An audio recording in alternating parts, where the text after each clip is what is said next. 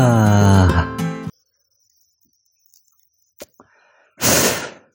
Pernah gak sih kita kayak ngerasa iri sama orang lain gitu kan? Kita sebagai manusia gitu kayak Ah sah.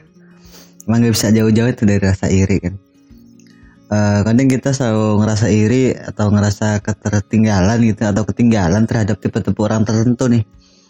Uh, Misal kita ambil contoh nih ya aku nggak iri ke pembalap motor GP siapa misalnya Rossi atau Lorenzo lah gitu atau siapa tuh yang kemarin jatuh di Mandalika tuh kan aku nggak terlalu nima itu kan. Intinya gitu misalnya itu contohnya kenapa? Itu bukan ketertarikanku dan aku nggak mungkin jadi pembalap motor GP kayak Rossi dan Lorenzo tadi gitu kan. Lalu aku irinya sama siapa gitu? Sama temenku yang menang lomba desain menang lomba fotografi. Aku juga pengen kayak mereka gitu. Iri sama temenku yang bisa bahasa asing lebih dari satu gitu kan. Padahal aku belajar satu aja nggak kelar kelar gitu kan.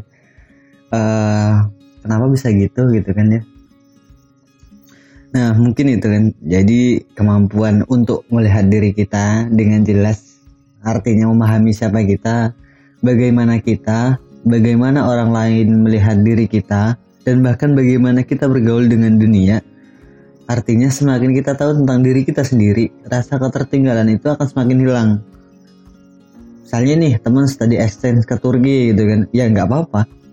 Itu mungkin baik buat tujuan hidup mereka gitu kan, tapi tidak dengan tujuanku atau tujuan diri kita sendiri gitu. Uh,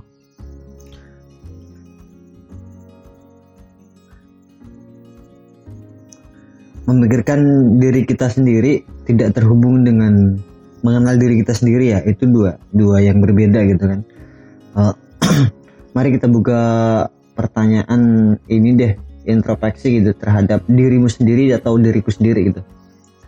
Ketika kamu iri dengan temanmu yang juara lomba isai lah misalnya gitu kan uh, pertanyaannya gini mengapa dia bisa juara lomba isai?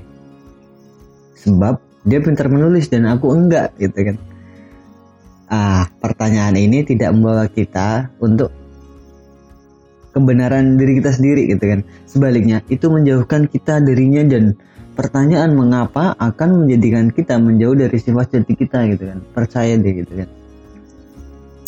Jika pertanyaan mengapa membuat diri kita frustasi terlalu percaya diri membuat kita jadi salah kemungkinan besar itu tidak akan meningkatkan kesadaran diri kita. Jadi ketika kita tidak harus tanya mengapa, lalu apa yang harus kita tanyakan ke diri kita sendiri gitu. Pertanyaannya ah sebelum ke jawabannya semoga kalian juga dapat ilmu yang sedikit kita sama-sama bagi ilmu atas apa yang aku dapetin gitu kan ya. Biar nggak terlalu serius juga gitu kan. Bawa asik aja bawa santai aja gitu kan. Uh, tadi kan jadi ketika kita tidak harus tanya mengapa lantas apa yang harus kita tanyakan ke diri kita sendiri gitu kan dan jawabannya dari pertanyaan tersebut adalah pertanyaan mengapa diganti apa? Nah yang tadi nih yang isai kita ubah. Kita ubah menjadi apa yang membuat dia juara lomba isai gitu kan? Apa yang harus aku lakukan supaya bisa juara di lomba isai seperti temanku gitu kan? Uh, kan kan jelas itu kan tak ulang ini kan? Uh, apa yang membuat dia juara lomba isai dan apa yang harus aku lakukan supaya bisa juara di lomba isai seperti temanku?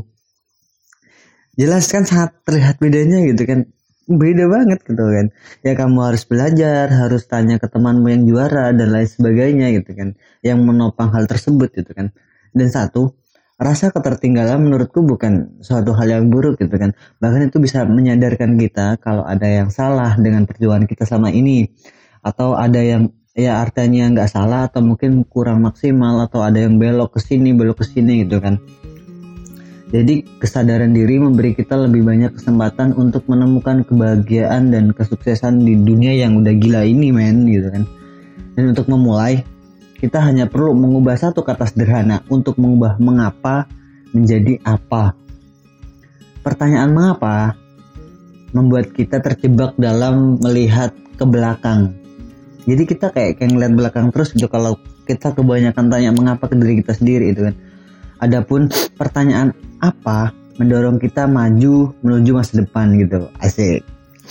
dan sebagai manusia nih kita memiliki karunia eh, jelas gitu memiliki karunia dan kemampuan untuk memahami diri kita sendiri dan mengetahui apa yang ingin kita tawarkan dan jenis kehidupan seperti apa yang kita jalani pencarian kesadaran diri tidak pernah berhenti dan dan ya hidup terus berjalan bro keputusan keputusan nih ada di tangan kita untuk memilih cara belajar dan berkembang ya dari kesalahan kita tragedi kita dan bahkan kesuksesan kita gitu Uh, salah satu kutipan terbaik yang pernah saya dengar tentang ini adalah ungkapan Rumi. Dia berkata, kemarin saya pintar, jadi saya ingin mengubah dunia. Hari ini saya bijaksana, jadi saya ingin mengubah diri saya sendiri. Oke, semoga bermanfaat. I'm Jaka Ramadhani. See you next episode dan bye-bye.